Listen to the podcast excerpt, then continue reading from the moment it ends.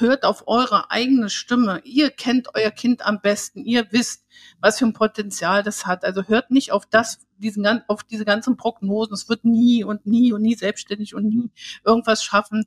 Das, das stimmt nicht. Wenn man dann das eigene Kind glaubt und für das Kind ähm, ähm, auch kämpft und ähm, es einfach begleitet und sagt, nein, wir schaffen das, dann schafft das das Kind auch. Hallo. Schön, dass du eingeschaltet hast zu dieser Episode von Elterngedöns. Mein Name ist Christopher End. Ich unterstütze Eltern darin, die Beziehung zu ihrem Kind bewusst zu gestalten. Was in unseren Rucksack kam, war nicht unsere Entscheidung. Was wir weitergeben, schon. Auf deinem Weg des Elternseins begleite ich dich in Einzelsitzungen, online oder hier in der Praxis in Köln, in Seminaren und Online-Kursen, sowie in meinem Buch Elternsein als Weg. Zum Sponsor der heutigen Folge, C und A. Gerade Eltern achten bei Kleidung auf Qualität und Preis. Bei unseren Kindern gab es eine Zeit, da hatten die Jeans dauernd Löcher und bei Leggings war das noch schlimmer. C&A bietet Familien viel. Von Umstandsmode über Babysachen bis hin zu Kinderkleidung mit tollen Motiven aus Comics, Filmen und Games. Eines unserer Kinder hat zum Beispiel Hogwarts-Pullis geliebt. Was ich noch an C&A schätze, sind die Bemühungen um Nachhaltigkeit. So hat C&A Teile der Jeans-Produktion zurück nach Deutschland geholt.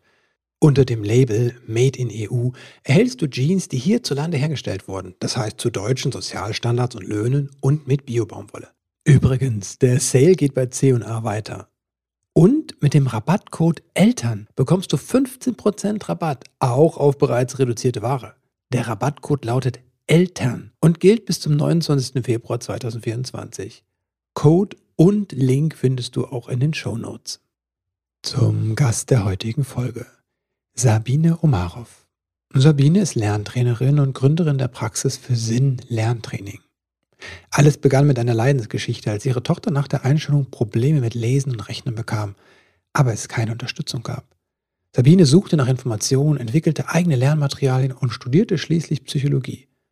Heute zeigt Sabine Kindern, Jugendlichen und Erwachsenen, die unter einer Lese-, Rechtschreibeschwäche oder einer Rechenschwäche leiden, neue Wege, wie sie lernen können. Hallo Sabine, herzlich willkommen im Podcast. Schön, dass du da bist. Ja, hallo, ich freue mich auch, dass ich dabei sein darf. Mhm. Es geht heute um LRS, Lese- und Rechtschreibeschwäche. Du bist ja selbst Betroffene, sagst du. Magst du mal erzählen über euren Weg vielleicht zum Anfang, was das mit euch auch gemacht hat, mit deinem Kind und ähm, mit euch als Familie?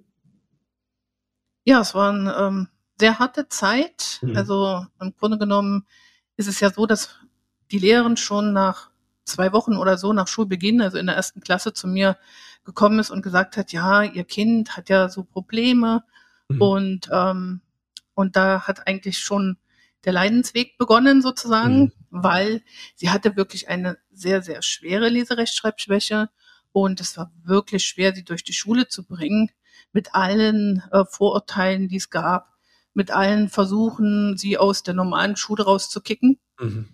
Wow. Ähm, und ich habe dann immer Nein gesagt und mhm. Wege gesucht und dadurch natürlich mich auch sehr viel damit beschäftigt. Ich wusste ja auch gar nicht, mhm. was eine Leserechtschreibfläche ist oder damals hieß es auch noch sehr viel Legasthenie. Mhm. Ich wusste ja gar nicht, womit ich es zu tun habe, weil woher weiß man das, wenn man Mutter ist, ne? Ja. Normalerweise und ähm, habe dann auch an Fortbildungen teilgenommen und halt wirklich ähm, sehr hart kämpfen müssen, dass sie schafft, durch die Schule zu kommen. Tatsächlich hat sie erst mit der, in der siebten Klasse das Lesen gelernt. Das heißt, ich mhm. musste auch jede Hausaufgabe mit ihr machen. Mhm. Und ja, und dadurch war ich eben auch so interessiert an diesen Themen, habe an Fortbildungen für Lehrer teilgenommen, mhm. habe dann selber sogar ähm, Selbsthilfegruppen geleitet mhm. in Berlin. Damals habe ich noch in Berlin gewohnt. Ja, und so ist das dann eigentlich entstanden. Dann, als sie dann die zehnte Klasse beendet hatte, sie hat Realschulabschluss gemacht. Ihr wurde mhm. ja schon in der ersten Klasse gesagt, dass sie ähm, entweder, wenn überhaupt was schafft, dann nur Hauptschule. Mhm. Ne? Also das war immer so, so, ach, die wird nie äh, was schaffen und so. Ne? Mhm. Ja, und ich habe aber zu Hause gesehen, dass sie ein sehr kluges Kind ist, also sehr kreativ, hohes Allgemeinwissen hat. Und da kam das für mich immer nicht zusammen. Wie geht das, ja? Mhm. Die Lehrerin hat ja teilweise wirklich mir ins Gesicht gesagt, ihre Tochter ist strohdumm. Ne? Wow. Also das war schon wirklich, ähm, ja, teilweise sehr schwierig. Und ähm, dann war sie halt ähm, schon groß und ähm, dann war ich plötzlich arbeitslos und wow. ja 40, mhm. weil ich musste mich ja auch viel kümmern. Ich habe ja auch noch ein zweites Kind, einen Sohn, der hat auf der anderen Ebene mir dann Probleme gemacht, weil der ist wurde dann als hochbegabt ähm, mhm. äh, diagnostiziert sozusagen, nachdem ich auch die Schule gezwungen hatte, da mal zu gucken, was mit ihm eigentlich mhm. so los ist. Und da musste ich mich damit auch noch beschäftigen. Also das war schon, ja. Und dadurch hat ähm, habe ich halt auch nicht wirklich mich auf einen Job dann ähm, konzentrieren können. Und mit 40 war ich dann arbeitslos. Und damals war das halt wirklich noch so vor 20 Jahren, 40 Jahre alt, mhm. ähm, zu alt für den für den Arbeitsmarkt. Ne? Ja, ja, Wahnsinn. Ja, sie sind zu alt, sie sind überqualifiziert und gar nicht qualifiziert, was auch immer. Also ich habe nur gehört, geht nicht, äh, wir haben keinen Job für sie. Und dann habe ich mit 40 wirklich da gesessen und überlegt, was machst du mir jetzt mit deinem Leben? Was mhm. fängst du jetzt an? Und ähm, auf der anderen Seite habe ich immer schon so überlegt, Mensch, jetzt hast du so viel Wissen dir mhm. angeeignet und so viele anderen Eltern und so vielen anderen Eltern bin ich begegnet, die auch Hilfe gesucht haben, die ja. verzweifelt waren. Und inzwischen wusste ich ja auch so viel. Und da habe ich dann irgendwann gedacht, ähm, okay, dann gehst du halt einen ganz neuen Weg, machst dich selbstständig und ähm, wirst halt Lerntrainerin. Ja, mhm. dass es dann Lerntrainerin geworden ist, ähm, hat auch einen Grund, weil ich habe dann natürlich eine Ausbildung gesucht, die nicht so starr mich an irgendwas ähm, bindet, ja. ne, an eine Methode, mhm. weil es wird, ich bin eben ganz oft auch Menschen begegnet, die gesagt haben, also das ist die einzige und aller, allerbeste Methode, mhm. mit denen man mhm. Kindern ähm, äh, helfen kann. Ja. Und ich immer gedacht, wie soll das funktionieren? Eine einzige Methode gibt es nicht. Mhm. Diese Kinder brauchen ganz viele Methoden mhm. und, ähm, und jedes Kind braucht eine andere Methode. Mhm. Und so bin ich halt Lerntrainerin geworden, weil das die beste Ausbildung in meinen Augen war. Und ähm, ja, und aber eine Ausbildung ist, da ist man ja nie fertig, da fängt man ja praktisch dann an.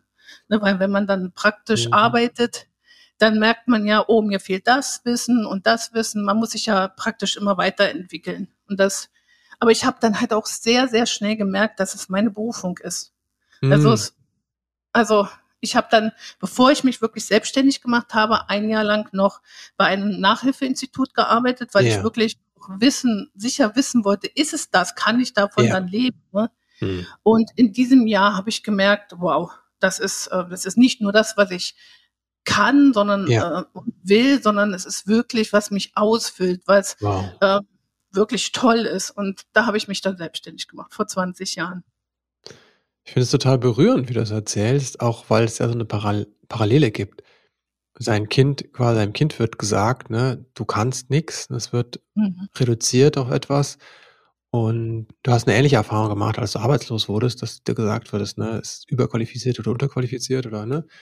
Also da auch, du bist nicht, bist eigentlich nichts wert, ne, auf eine Weise. Für den Arbeitsmarkt war ich damals nichts wert, genau. Richtig. Ja, und du hast dich rausgearbeitet, ne? Also hast nicht nur was gefunden, wo du von leben kannst, sondern das ist deine Berufung, wie du sagst, ne? Du lebst ja dafür, so. Genau. Ähm, ich merke diese Begeisterung. Das war ein großer, eigentlich, ähm, war ähm, das auch ein Glücksfall für mich. Ne? Also so bitter wie wow. die Jahre äh, waren, ja. ne, die wir da durch, durchlaufen mussten, mhm. ähm, habe ich dann aber einen Beruf gefunden, der mir wirklich Spaß macht, der mir am Herzen liegt, der mich ausfüllt. Und ähm, ich stehe halt wirklich jeden Morgen auf mit Freude ne, und denke, ja gut, ich kann wieder arbeiten. Ne, und wenn ich äh, im Urlaub bin, dann halte ich es auch nicht zu lange aus. Ne? Also zwei Wochen Urlaub, da denke ich dann schon, ja, das reicht jetzt eigentlich, jetzt könnte ich auch wieder arbeiten. Ne? Also das, ähm, ja, weil ähm, man sagt ja immer, wenn man arbeitet, dann sollte man die Arbeit haben, ähm, die einem das Gefühl gibt, eben nicht zu arbeiten oder so. Ne? Mm, mm, mm. Also, dass man gerne zur Arbeit geht und das ist bei mir so und ähm, das finde ich eben schön. Ich könnte mir nicht vorstellen, morgens aufzustehen und zu denken, oh, ich muss ja zur Arbeit. Ne? Also das ähm, kann ich mir nicht vorstellen. Ja, ich glaube, dass es leider vielen Menschen so geht, genau. Genau, genau, das sehe ich ja auch viel. Mhm. Und tatsächlich hat mir mein älterer Bruder zu mir gesagt, ähm, Mann, also ich kenne eigentlich nur dich, die gerne zur Arbeit geht. Ne? Und da war ich schon ein bisschen schockiert, als er das ja, so gesagt schlimm, hat. Ne? Ja, mhm. ja. Ich finde das auch schlimm. Ja. Das ist es Ähm, auch.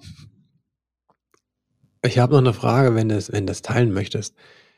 Wie ist es denn deinem Kind ergangen jetzt so? Weil du hast gesagt, mit 7 hat's dann angefangen, lesen zu lernen. Mhm. Wie ist das jetzt so? Ähm, die Mhm. ist ja auch schon 'n bisschen Also, älter. Wie wie ja, die geht's jetzt Wenn du was wenn du was teilen 35. möchtest, ne? Ja, ich kann's ruhig sagen. Also, meine Tochter lebt jetzt, äh, in Australien. Wow. Mein Sohn übrigens auch. Also, meine Kinder leben jetzt in Australien, Okay. sind dort, ähm, glücklich, haben sich was aufgebaut Wow. und, ähm, ja, also ich habe sie ja jetzt im Sommer letzten Sommer besucht und Mhm. ich habe wirklich ähm, bin da so ruhigen Herzens weggefahren, ähm, Okay, und denke: „Wow, also, das ist einfach toll zu wissen, die sind glücklich, haben sich da was aufgebaut.“ Ähm, entgegen allen Voraussagen ist meine Tochter total selbstständig und, ähm, hat 2 Jobs, arbeitet bei der Bank und, ähm, Wow. äh, also ja, also diese ganzen Voraussagen, die man damals Ja. Die die stimmen einfach nicht, ja? Und deswegen Mhm. kann ich jetzt schon mal so im Voraus allen Eltern sagen, ähm, hört auf eure eigene Stimme. Ihr Mhm. kennt euer Kind am besten. Ihr wisst, Mhm. was für 'n Potenzial das hat. Also, hört Mhm. nicht auf das diesen auf diese ganzen Prognosen. Es wird nie und nie und nie Ja. selbstständig und nie irgendwas schaffen. Das das stimmt nicht. Wenn Mhm. man an das eigene Kind glaubt und für das Kind, ähm, ähm, auch kämpft und, ähm, es einfach begleitet und sagt: „Nein, wir schaffen das“, dann Mhm. schafft das das Kind auch. Mhm. Mhm. Okay. Also, das Vertrauen in das Kind und dann hast du dieses schöne Beispiel von euch, wie's, äh, einfach die Kinder auch ihrer Kraft kommen, trotz dieser widrigen Umstände. Wie ist das mit Diagnostik? Wie wie stehst du dazu? Ist es was, Ja. was hilfreich ist?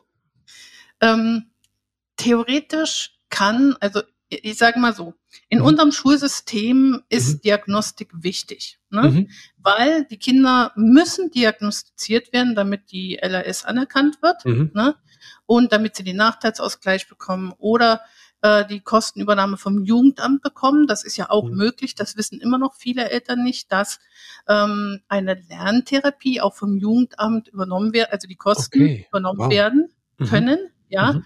Es gibt diesen Nachteilsausgleich, es gibt den, Mhm. äh Legasthenieerlass. Mhm. Also, das gibt es alles in Deutschland, aber es ist oftmals nicht einfach, das durchzukämpfen, ne? Mhm.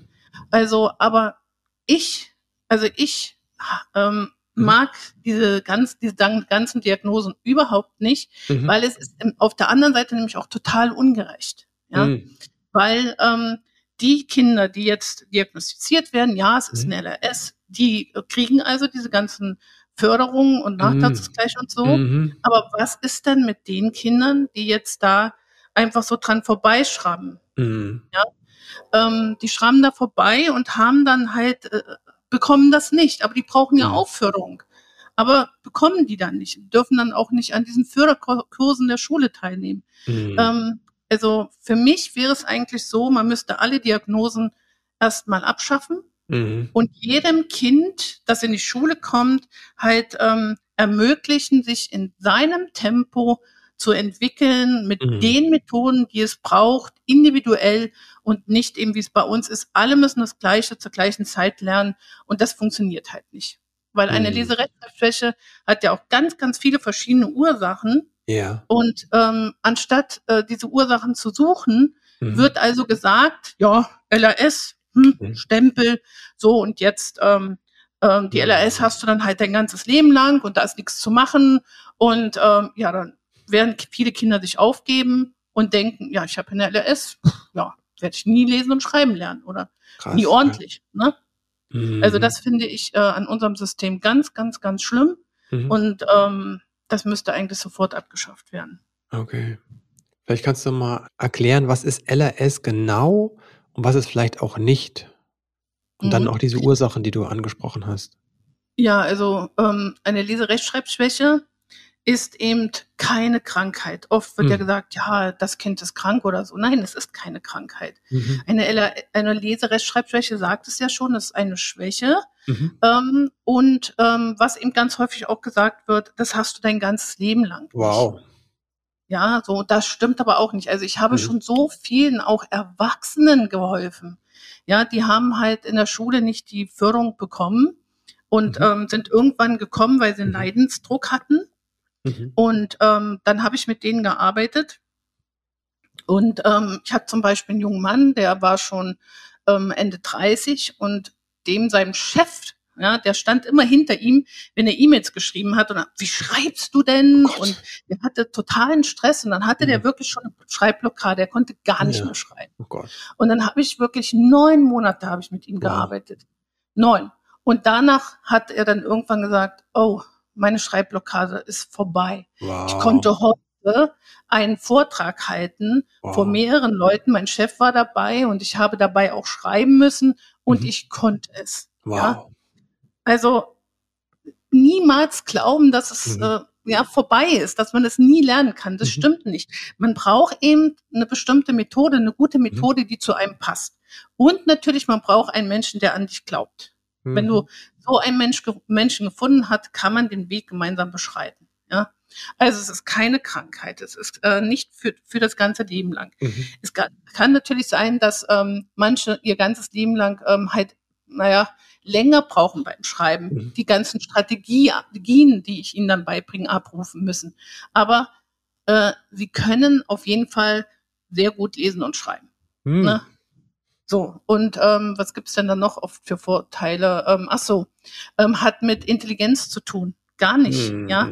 Mhm. Ähm, wie viele Ärzte habe ich selber schon getroffen, die von LRS, also von dieser Rechtschreibschwäche betroffen sind? Wow. Mhm. Zu, zu, mir in die Praxis ist sogar mal ein Arzt mit seinem Sohn gekommen. Der Sohn war mhm. schon 19 und da hat er zu mir gesagt, na ja, ich möchte eigentlich zusammen mit meinem Sohn ähm, diese, äh, dieses Lerntraining machen, weil ich mhm. habe auch eine LRS und ähm, ich möchte einfach ihm ein Vorbild sein. Also das wow. fand ich auch so toll. Wow. Ne? Mhm. Da sind die beide zusammen ein Jahr zu mir gekommen. Mhm. Und das Spannende daran war auch immer, die haben oft die gleichen Fehler gemacht. Ne? Und ich habe gedacht, hä? So. ne, das war für mich auch so spannend, dachte ich, wow. Ne?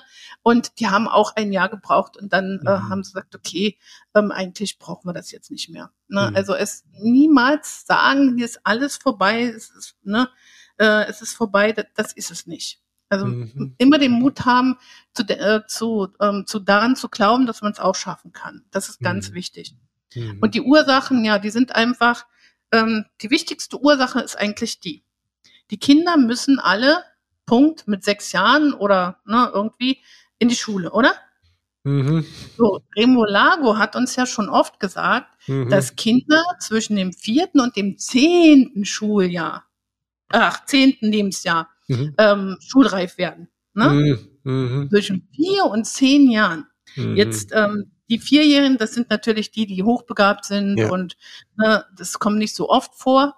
Aber es kommt viel öfter vor, dass Kinder mit sechs noch nicht schulreif sind. Mhm. Und die müssen aber in die Schule. Und was verpassen die in den vier Jahren denn schon? Oder zwei oder drei Jahren, je nachdem. Selbst ein Schuljahr reicht ja aus, um das Kind schon völlig zu demotivieren, mhm. ähm, dass es das Lernen hasst, ähm, dass es sich aufgibt, ja. Ähm, da reicht ja schon ein Schuljahr. Wenn also ein Kind noch nicht ent, äh, diese Schulentwicklung, also alles da hat, was es braucht, um erfolgreich in der Schule zu lernen, geht es unter. Und das ist schlimm. Und das, deswegen meine ich ja, anstatt den Kindern so wirklich die Zeit zu geben, mhm. sich zu entwickeln, müssen die dann in der Schule alles abrufen können und wenn sie es nicht, dann kriegen sie ihren Stempel und äh, vorbei ist es. Ja, und das ähm, finde ich sehr, sehr, sehr schlimm. Ist schon krass, ne, dass wir so eine bestimmte Anzahl von Jahren, die man in der Schule sitzt, dann sagen, das ist wichtig. Und wenn das nicht erfüllt ist, diese Anzahl von Jahren, ich merke, für mir schon so eine Enge kommt, ne, und so eine Strenge, dann mhm. ist aber nicht, ne, so. Und das ist ja völliger Quatsch, aber Natürlich. So, Und trotzdem ist das in diesem System gerade jetzt so leider für dich so krass ja, drin. Ne? Genau. Wie, guck, ja, wie viele und, Jahre warst du, saßt du in der Schule? Und wenn das nicht war, ne, ja. dann ist aber hier, ne, dann bist du aber nicht Richtig. so viel wert. Oder warum müssen alle Kinder ähm, zehn Jahre lang in die Schule gehen? Ne? Mhm, es gibt ja mhm. Kinder, die brauchen acht Jahre oder so. Und es mhm. gibt auch Kinder, ähm, äh, da gab es ja auch schon mal jemand, der hat gesagt, die Abiturienten gehen am längsten in die Schule, aber mhm. eigentlich müssten es andere Kinder sein, die am längsten in die Schule gehen. Ja. Ne? Mhm, so, mhm. warum müssen also, ähm, warum kann man das nicht variieren und wirklich denen, die halt länger brauchen und mehr mhm, Unterstützung und, mhm, und, und äh, mehr Erklärung und ne, die also einfach länger brauchen. Können die nicht einfach länger in die Schule gehen, ohne diesen Stempel zu bekommen, du bist zu dumm, du bist ähm, dazu nicht fähig, du wirst das niemals können. Ne? So, ähm, anstatt denen wirklich die Zeit zu geben, sich zu entwickeln. Das mhm. wäre doch notwendig. Ja, mhm. es gibt so mhm. kreative Kinder und die werden so enttäuscht von der Schule und so kaputt gemacht. Ähm, das kann einfach eigentlich nicht sein. Das kann doch eigentlich nicht äh, Aufgabe der Schule sein. Mhm. Mhm. Woran leiden Kinder mit LRS besonders, wenn die in dieses Schulsystem kommen? Also ähm, ich denke schon, dass sie auch an der Diagnose hat schon alleine mhm. leiden. Ich habe jetzt mhm. eine LRS.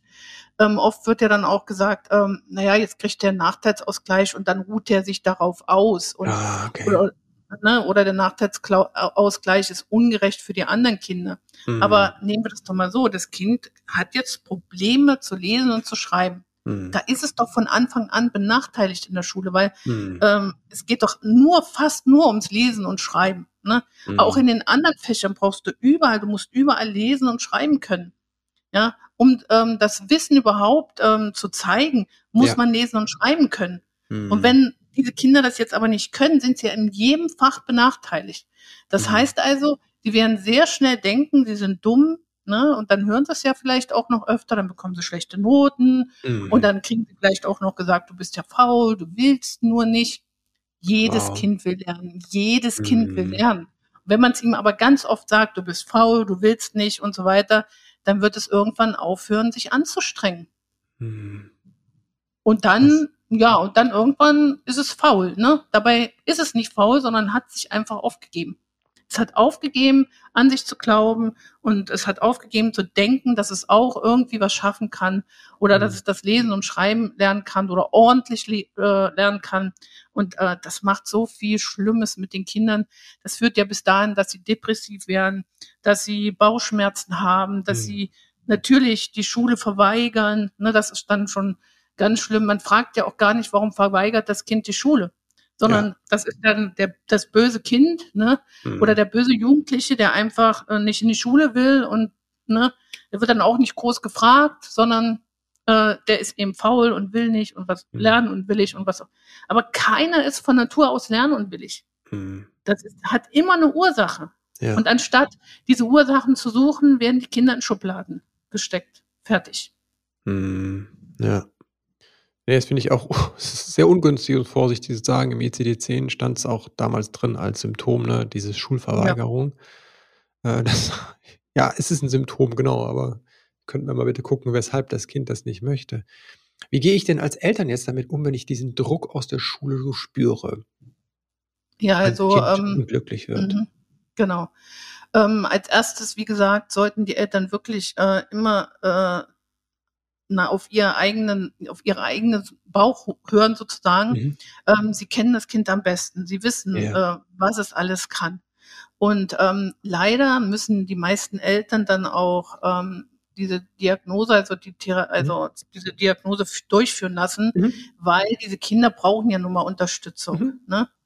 Ähm, aber da sollte man ganz doll aufpassen. Da gibt es nämlich auch Fallstricke, weil ähm, wenn das Kind jetzt ähm, zum Beispiel gerade, also ganz junge Kinder, erste, zweite Klasse, mhm. die müssen ja dann so einen IQ-Test machen und dann mhm. verstehen mhm. die vieles nicht und dann kann der IQ schon mal ähm, sehr niedrig ausfallen und bums ah. sind sie schon nicht mehr, äh, haben keine LRS, sondern sind lernbehindert. Okay. Dabei sind die nicht lernbehindert, ja. Mhm. Und äh, da muss man also ganz doll aufpassen. Ich würde sowieso äh, dann immer da, also ich persönlich würde immer raten, ähm, diese diesen Test nicht äh, durch eine Schulinstanz durchführen mhm. zu lassen, sondern außerhalb durch einen Kinderpsychologen. Mhm. Aber auch da gibt es Psychologen, die keine Ahnung von LRS haben mhm. und dann sagen, ja, ihr Kind ist dumm oder was auch immer. Ja, also das ist wirklich, ja, also deswegen finde ich das eigentlich gar nicht gut. Aber auf der mhm. anderen Seite ähm, bekommt man ja nur eine Lerntherapie ähm, mhm. bezahlt vom Jugendamt, wenn man diese, äh, diese Diagnose gemacht hat. Mhm. Ne? Okay. Also das ist so ein Teufelskreis. Aber als Eltern würde ich halt wirklich den Eltern wirklich raten, lesen sich alles genau durch, was mhm. da kommt und am besten die Diagnose nicht in der Schule machen lassen, weil mhm. wenn es beim Kinderpsychologen gemacht wird, kann man dann auch sagen, okay, ähm, das erzählen wir jetzt der Schule nicht, sondern wir machen jetzt etwas. Zum Beispiel mit einer erstmal selber eine Lerntherapie bezahlen. Mhm. Nicht alle können das, das ist mir mhm. klar. Ne? Das ja. ist ja das Schlimme eigentlich auch daran. Ne? So. Ähm, und äh, oder äh, dann doch mal in den sauren Apfel beißen, dem Kind noch mal ein Jahr länger Zeit mhm. geben, es erst mhm. Klasse wiederholen zu lassen und dann vielleicht noch mal den IQ-Test wiederholen. Also meine Erfahrung ist auch, also ich habe das ja öfter in Berlin gehabt, da habe ich dann den Eltern gesagt, okay, ähm, ich arbeite jetzt ein Jahr lang mit ihrem Kind mhm. und wir gehen zusammen in die Schule. Das habe ich dann auch gemacht. Wir sind zusammen in die Schule gegangen. Ich habe gezeigt, was ich mit dem Kind mache. Mhm. Und wir haben um Aufschub der Diagnose gebeten, um ein ja. Jahr. Ja. Und in den meisten Fällen ist dann wirklich nicht mehr Lernbehinderung herausgekommen, sondern eben eine LRS. Bei manchen Kindern ist äh, gar nichts mehr rausgekommen. Ja, weil oh. das ist eben das, die, die brauchen ähm, ne, eben Zeit. ein Jahr, um sich weiterzuentwickeln, gerade ja. wenn die noch so jung sind. Und da kann schon so viel sich verändern. Mhm. Und deswegen, ähm, äh, wie gesagt, haben wir so die Kinder immer aus dieser Schiene, weil das waren dann Kinder, die halt ähm, äh, als lernbehindert eingestuft werden sollten, ach, da haben wir sie rausgeholt. Ne? Weil das ist was ganz anderes, lernbehindert zu sein, als eine LRS zu haben. Mhm.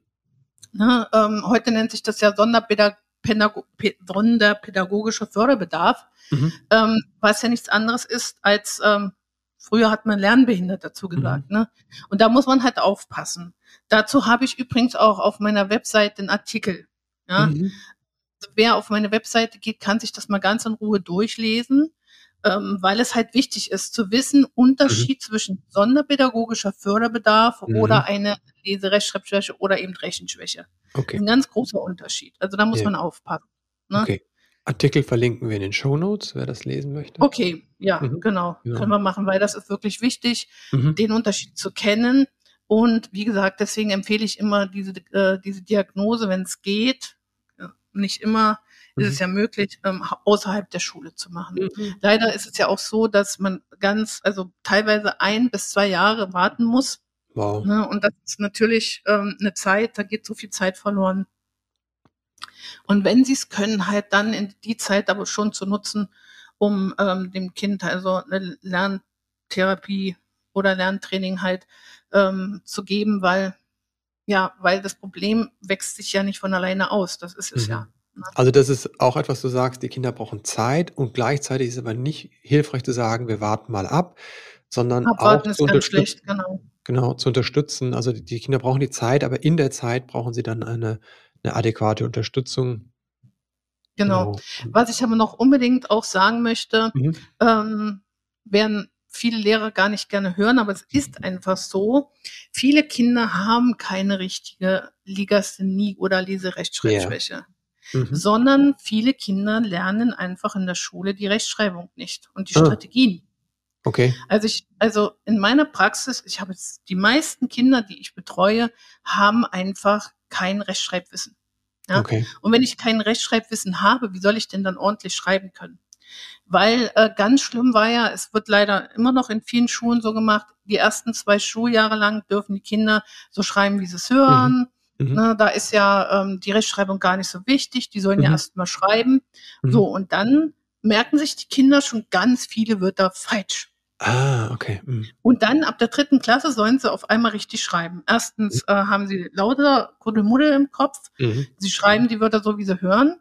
Mhm. Ähm, und sie kennen keine Rechtschreibregeln. Das, das führt dann natürlich auch dazu, dass sie mal das Wort so schreiben, mal so, weil sie es einfach nicht wissen. Sie haben keine Strategien und kein Rechtschreibwissen der Regeln, äh, wie es denn nun geschrieben wird. Ja. Und das ist wirklich auch ganz, ganz häufig die Ursache. Sie lernen es einfach nicht ordentlich in der mhm. Schule. Ich habe sieben Klässler, Klässler mhm. in der siebten Klasse ähm, Sport zum Beispiel mit SCHP schreiben. Mhm. Weil sie eben das äh, SP und ST in den ersten zwei Schuljahren so geschrieben haben. Ne? Okay. Und dann haben die sich diese Wörter so gemerkt, ja, und dann und dann gucken sie mich an, warum habe ich denn das so geschrieben, das Wort? Ne? Dann, ersch dann, erschrecken sie selber, ja. dass sie dieses Wort so schreiben. Mhm. Und dann sage ich immer, ja, wahrscheinlich hast du es in der ersten und zweiten Klasse so gelernt. Ne? Gab es da eigentlich Gab es da eigentlich irgendwie einen, mal einen sinnvollen Grund dafür, dass man gesagt hat, die Kinder dürfen schreiben, wie sie wollen? So quasi, damit Ja, sie das, nicht zu ähm viel damit sie ins Schreiben kommen können, ohne zu viel Druck zu haben? Ja, da gab's den ja diese Reichen-Methode, diesen Reichen ähm, Mhm. diese Reichen. Ähm, irgendwann hat, äh, man gedacht, das wäre diese tolle Methode und inzwischen weiß man aber, dass das eben keine tolle Methode ist. Mhm. Und, äh, in NRW, äh, will man ja auch davon wieder weggehen, aber es ist ja nicht so einfach, von diesen Methoden wegzugehen. Wieso ist das Ähm eigentlich nicht so einfach? Ja, schon allein dadurch, dass die Verlage ja daran interessiert sind, ähm, nicht alles Material wieder neu aufzulegen, ne? Mhm. Ähm, das Material ist ja dann ganz ganz anderes als, ähm, ne, ähm, als das, was man für diese Methode braucht. Und dann Mhm. natürlich auch die ganzen Lehrer, die müssen sich ja dann auch wieder umstellen. Die müssen sich ja auf 'ne ganz andere Methode dann wieder einstellen und das fällt ja auch nicht jedem leicht. Ich meine, ähm, dazu kommt ja auch, dass die Lehrer sowieso überfrachtet sind und, äh, wir wir wissen ja das Chaos, das in unseren Schulen herrscht, Lehrermangel und dann Mhm. haben wir die schlechte Ausbildung der Lehrer. Also, da kommt einfach so viel dazu und deswegen ist es auch so schlimm, den Kindern die Schuld zu geben, dass sie Mhm. schuld daran dass sie Mhm. nicht ordentlich lernen. Dabei ist unser Bildungssystem einfach gar nicht, ähm, so aufgebaut, dass jedes Kind gut lernen kann, ja? Nicht die Kinder sind schuld, sondern das System hat Schuld. Ja, ist 'n bisschen absurd, ne? Also, wenn du 'n System hast, das Bildung und Lernen vermitteln soll und die Menschen, die das machen ja. Die Menschen, die das vermitteln sollen, aber gar nicht in der Lage sind, selbst zu lernen, ne? Weil ist ja ganz normal, wie du sagst, ne, kommt 'ne Methode, du probierst die aus, merkst, ne, das funktioniert nicht so gut, dann lässt es sein, ne? Also, ich habe jetzt auch lese grad 'n Buch und denke mir: „Oh, das, was ich da immer vermittle über die Amygdala Ja. und die Angst, das ist gar nicht so richtig“, ne? Mhm. Und dann muss ich diesen Teil in meinem Training äh, muss ich halt dann, äh, überarbeiten, ja? Das ist ja Mhm. normal. Ja, aber das Problem ist ja auch noch, dass, äh, oftmals, ähm, den Schulen also, dass in der Schule auch Mhm. beschlossen wird, mit welcher Methode gearbeitet wird. Also, mir haben Mhm. zum Beispiel auch schon Lehrer geschrieben: „Ja, ich würde ja gerne mit der Silbenmethode arbeiten, aber ich darf das nicht, weil unsere Schulkonferenz hat beschlossen, wir arbeiten mit diesem und diesem Material Mhm. und, ähm, das ist eben keine Silbenmethode“, ne? Mhm. Ähm, da braucht es auch Mut bei den Lehrern zum Beispiel auch, Mhm. ähm, diese sich diesen ne, diese Methode einfach, ähm, ja, zu versuchen oder braucht auch Kampf, ne, Mhm. manchmal innerhalb ähm, und das ist eben auch nicht so einfach. Also, ich es ist wirklich auch nicht einfach für die Lehrer, da, ähm, jetzt selbst zu entscheiden für sich: „Ich ändere jetzt die Methode“, ne? Mhm. Zumal ja auch die Neuanschaffung des Materials auch noch Geld kostet und das ist ja auch wieder so 'ne Frage. Also, Äh, ja, es die Bücher musst du eh jedes Jahr neu kaufen. Insofern, Ja. ich ich verstehe es nicht, weshalb 'n Land nicht einfach sagen kann: „Ey, wir es ist Mist, Ja. wir ändern das jetzt“ und dass das nicht funktioniert, ne? Das ist ja Mhm. schon Ja, traurig. es ist halt wirklich, ähm, schon noch 'n harter Weg dahin, wieder zurückzukommen dazu, dass die Kinder von der ersten Tag an ordentlich das Lesen und Schreiben Mhm. lernen. Das heißt für mich halt auch wirklich vom ersten Tag an auf die Fehler achten. Mhm. Weil das größte Problem, das ich bei meinen Schülern dann habe, wenn die so 5., 6. Klasse sind ähm, ich habe tatsächlich, ähm, an meiner Tafel so, ähm, 3 Sprachblasen Sprechblasen Ja. hängen. Da steht drauf: „Denken, Mhm. ableiten, dann wird's super.“ Mhm. Weil ich muss beim Schreiben denken und ableiten, ja? Der Mhm. äh, zum Beispiel das Wort Wälder wird eben Mhm. nicht mit E geschrieben, weil's von Mhm. Wald kommt, ne? Mhm. Oder der Hund wird nicht mit T geschrieben, weil du kannst verlängern, Hunde. Mhm. Oder, Mhm. ähm oder es passt, wird mit Doppel-S geschrieben, weil du passen, ne? Mhm. Also, allein diese Verlängerungsstrategien, da Ja. da ja, das predige ich meinen Schülern. Ich sage immer wieder: „Verlängere das Wort, dann hörst du's sofort.“ Oder diese schönen Rechtschreibregeln. Nach LMNR, das merkt ihr ja, kommt nie TZ und nie CK.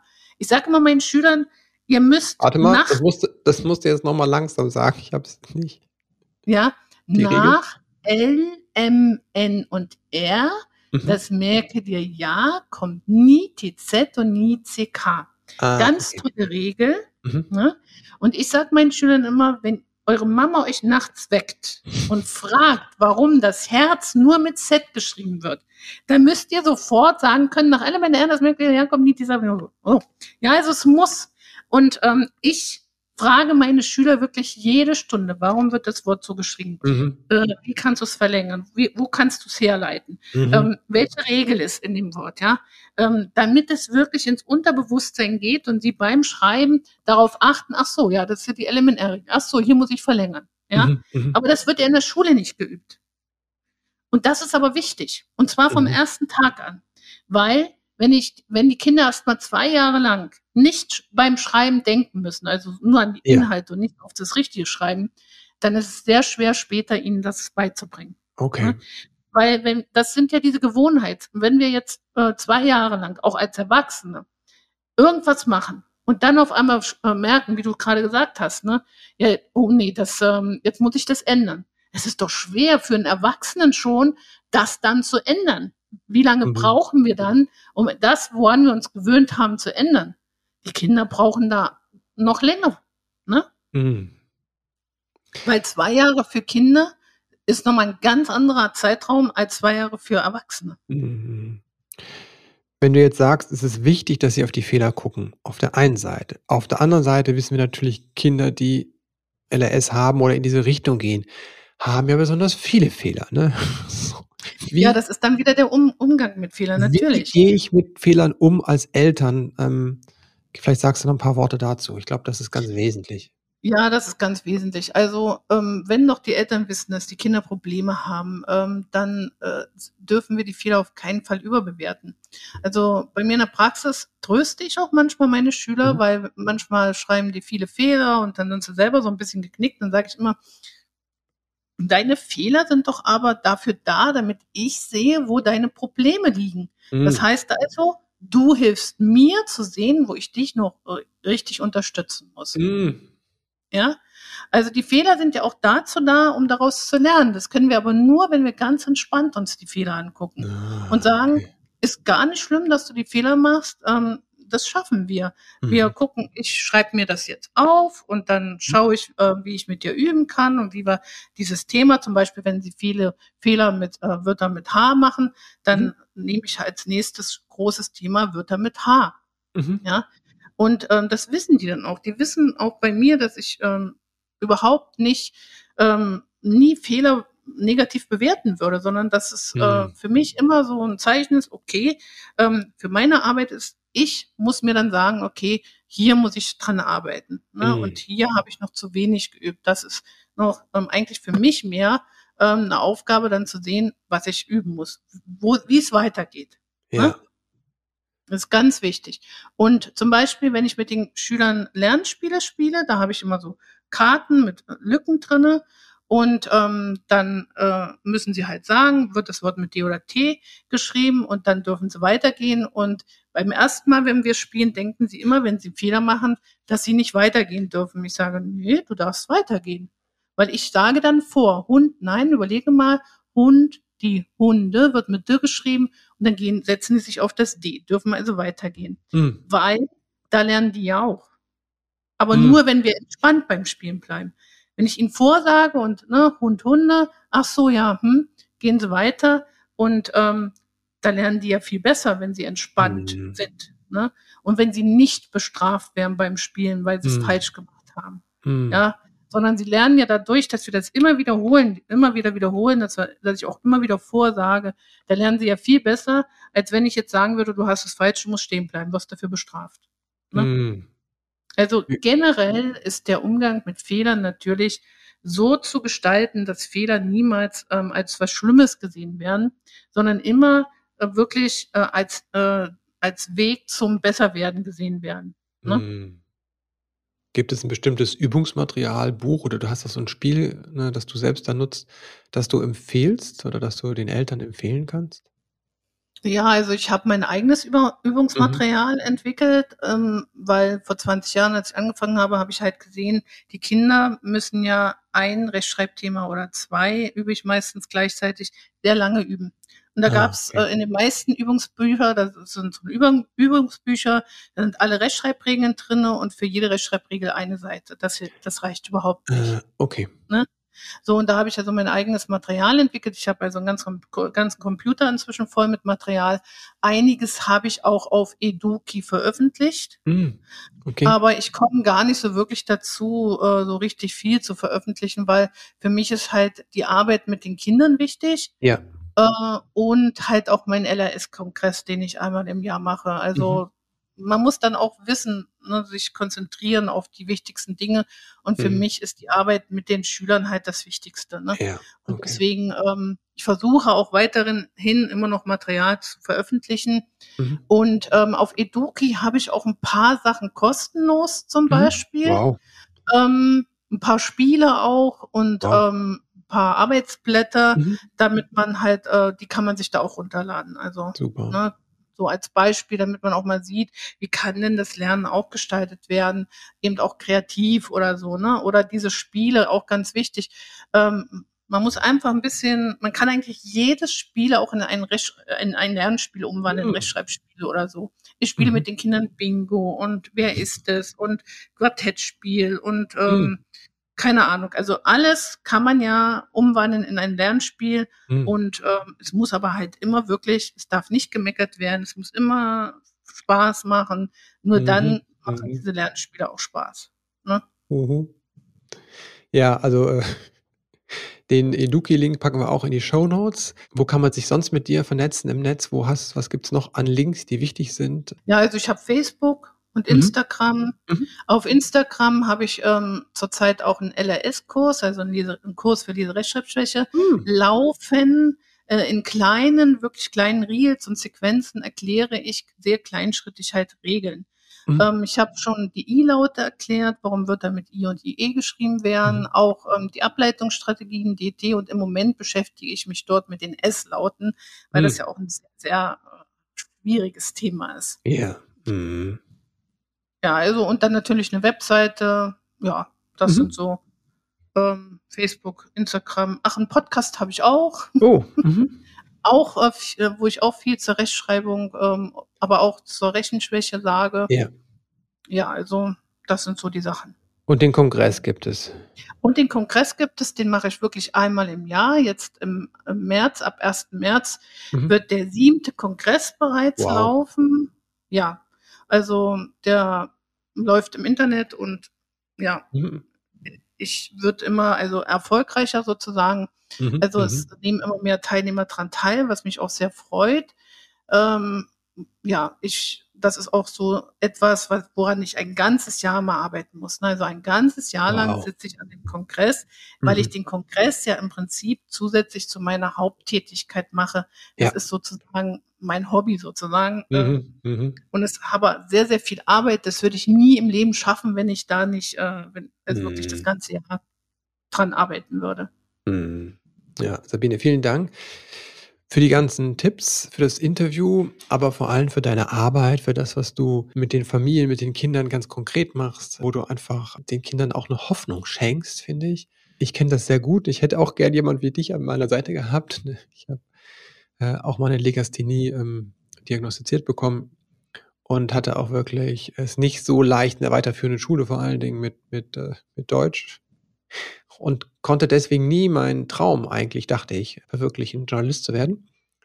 Oh, Äh, mhm. kleiner Spoiler, am Ende bin ich es dann doch geworden, weil ich Mhm. es erst mit Mitte 20 kapiert habe mit den Rechtschreiberegeln. Also insofern vielen, vielen Dank. Das ist einfach, es verstellt wirklich den Glauben der Kinder an sich und dass du da ein bisschen Hoffnung säst, das ist so, so wertvoll. Dafür vielen, vielen Dank, ja. Ja, das ist ähm, die wichtigste Arbeit, die ich leisten möchte. Mm, Ne? mm. Jetzt zu den letzten Fragen, die ich allen meinen Gästen stelle. Wenn du an deine eigene Kindheit denkst, was hat vielleicht gefehlt, was du dir später selbst beibringen konntest? Ähm, ja, die ganzen schönen Lernmethoden, ne, Mhm. die ich dann kennengelernt habe, die ich auch heute halt immer wieder versuche weiterzugeben und zu zeigen, ähm, dass man halt wirklich äh, mit kreativen Lernmethoden richtig weit kommen kann. Also Mhm. das würde ich mir auch für die Schule wünschen. Ne? Mm, Und die habe ich ja erst nach der Schule kennengelernt. Also tatsächlich erst seitdem ich halt selbstständig bin. Mhm, mhm. Wofür bist du deinen Eltern dankbar? Dass ich ähm, studieren durfte. Mhm. Wenn du Ich war die Einzige in meiner Familie, ne, die Oh, studiert wow. hat. Ja, Oh, ja. wow. Wir waren vier Kinder und ich war die Einzige, die studiert Oh. hat. Okay, wow. Ja. Wenn du werdenden Eltern drei Dinge mit auf den Weg geben könntest, deine drei Wahrheiten übers Elternsein, welche wären das? Oh, ja. Ähm, das Wichtigste ist wahrscheinlich wirklich an die Kinder zu glauben, ne? mhm. an sie zu glauben, ähm, ihnen äh, viel vorzulesen, viel für sie da zu sein. Selbst wenn man keine Zeit hat, kann man ja die Zeit nutzen, die man hat, um mhm. mit den Kindern wirklich ihnen nahe zu sein, ähm, ja, für sie da zu sein und mit ihnen wirklich viel zu sprechen, zu spielen und ihnen vorzulesen. Ja. Und das dritte, kämpft für eure Kinder. Seid, mhm. weil ne, die Welt da draußen ist nicht gerade kinderfreundlich und kämpft für eure Kinder, mhm. für die Rechte und für die wirklich die Wünsche eurer Kinder.